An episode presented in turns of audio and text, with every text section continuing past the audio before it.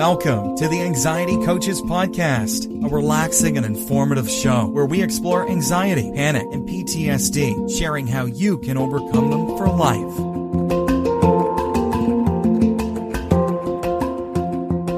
Aloha! Welcome back to the Anxiety Coaches Podcast.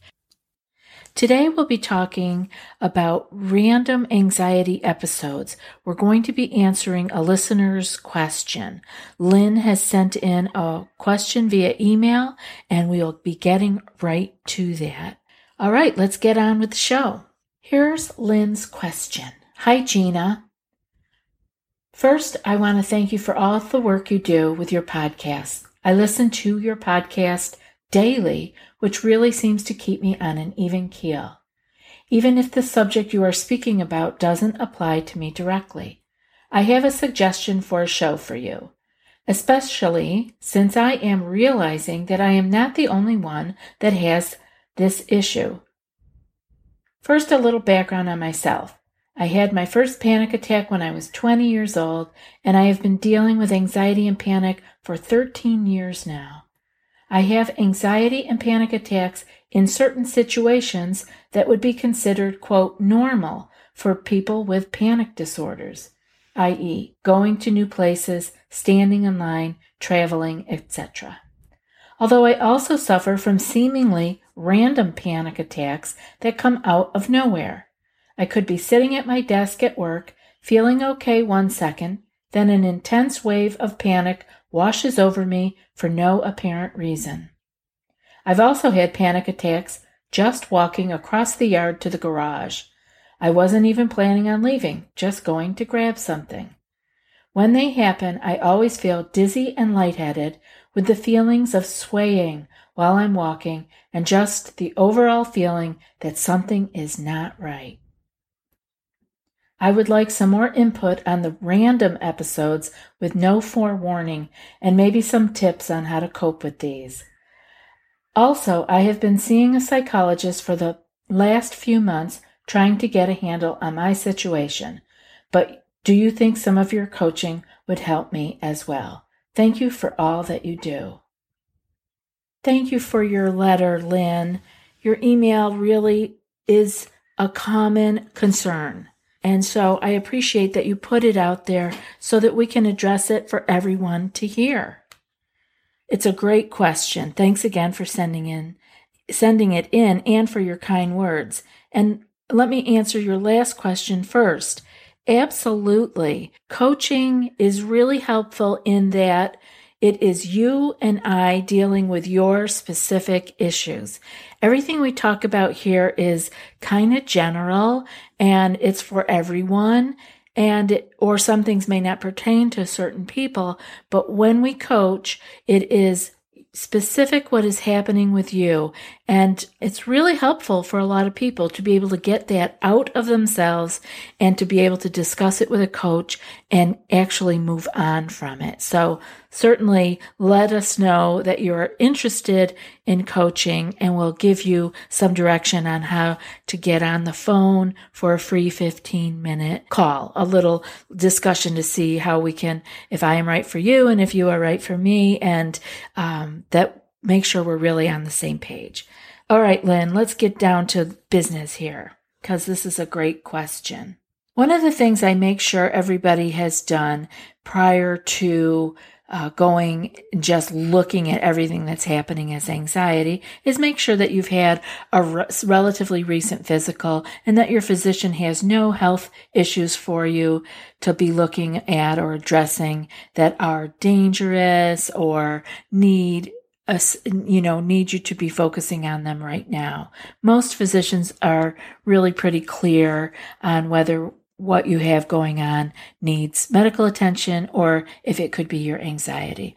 So, with that cleared out of the way, we can start to look at the feelings of anxiety panic that come out of nowhere. And that can be so challenging, as you say in your email, Lynn, uh, that you're actually, and that you're looking for a way to cope with feelings that came with no forewarning. I know it's really great the way that you split that up. They're often standing in line or traveling. You almost are expecting it, right? You kind of know, you're even nervous before you go and do it. But these ones where you're just walking across the yard or at your desk and all of a sudden it is there, like, where did it come from? Now, interestingly enough, as those of us who have worked with clients with anxiety panic and those of us who have suffered with it ourselves, we know that these attacks don't really come out of the blue. Um, but that we are, we're not really, we're not cognizant of the subtle changes or the stressors uh, that are fueling the fire. Have you tried OneSkin for your skincare routine yet? I love the simplicity of these products and the medical grade ingredients in them, not to mention how easily they fit into my skincare routine. The OS1 face moisturizer and OS1 eye cream make skin look visibly smoother and clearer and immediately feel softer and more hydrated. The secret is OneSkin's proprietary OS1 peptide. It's the first ingredient proven to switch off the aging cells that cause lines, wrinkles, and thinning skin, and several studies back it up. So if you're tired of cycling through ineffective skincare trends and overcomplicated routines, then I'm so excited to share with you OneSkin, just simple, scientifically validated solutions. OneSkin is the world's first longevity company. By focusing on the cellular aspects of aging, OneSkin keeps your skin looking and acting younger for longer. Get started today with 15% off using code ACP at oneskin.co. That's 15% off oneskin.co with code ACP. After your purchase, they'll ask you where you heard about them. Please support our show and tell them we sent you. Now, a while back, I don't remember what year this was done, but there was a study that was done at Southern Methodist University in Dallas, Texas. And what they did was they monitored anxiety panic patients for 24 hours. They gave them these fanny packs with all of their, they hooked them up to all kinds of things. And they carried these fanny packs around with them and they went about their daily activities. And the patient would hit a panic button once they knew they were having a panic attack. Once a panic attack was occurring, they would press this button. And the monitors over these 24 hours showed waves of significant physiological instability for at least 60 minutes before the patients had awareness of the panic attack and pressed the button. Now that's a long time, right? 60 minutes. There were signs of significant physiological instability. The portable recorders were monitoring respiration, heart rate, and other bodily functions. What they found was not surprising, but it was very telling. Like I said, those of us who have been working with people with anxiety panic for a long time, you know that these things don't come out of the blue.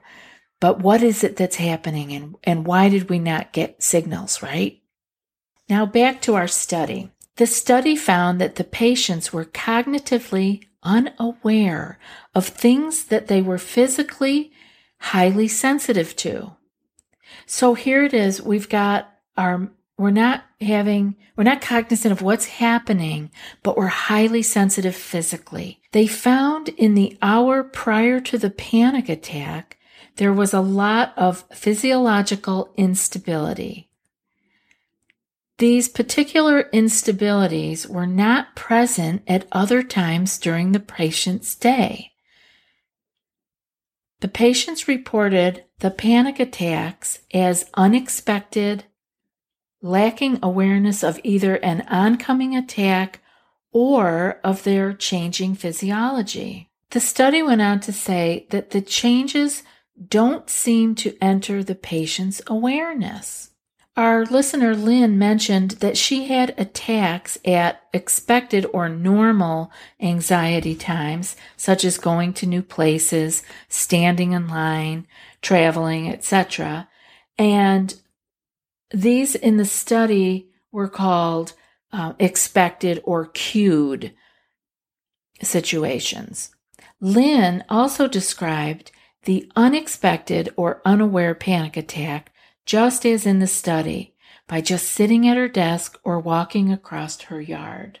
The study found that while the patient felt something horrible must be happening or something awful must be wrong with them, the data showed only subtle changes, nothing extreme, either when they were or okay, when things were just going about their day, not hitting the panic button, or when they were in panic. Let me say that again.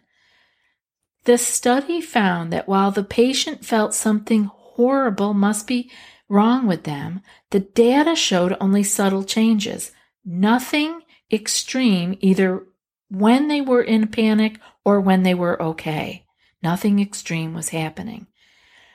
But that the patients could feel this on a very, they felt this very strongly. It built up and it, then they felt it really strongly as the panic attack. And that is when they had the notion that something catastrophic was going on. I find it very telling that the changes are so subtle, yet that the patients are very sensitive to the changes while unaware of them. So these are very subtle changes. They're very sensitive to them, meaning that they are setting off their fight or flight hormonal reaction. They're being sent into a stress response because they're so hair triggered that response just is set off very easily in them. So easily that they are unaware of the changes that are causing that. So this should bring great this should bring great relief to uh, everyone who is listening. Because the physical changes are not extreme or harmful. It's just that your body your nervous system is so oversensitized that you are being sent into a fight or flight response, even with subtle physiological changes that are not even being brought to your awareness. One of the things that was noted was that the patients during a panic attack had a low level of carbon dioxide. So that shows that hyperventilation was going on, right?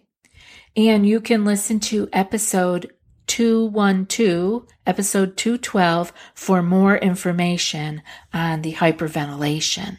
So what's really interesting is that awareness of the fact that you are oversensitized. And you know we've heard we've you know we've been talking about that. We we've known this intuitively or uh, through the stories of of patients clients and of myself when i was going through it. But what we didn't have was a kind of um, a knowing from a monitoring of patients that what was actually happening was not harmful or dangerous.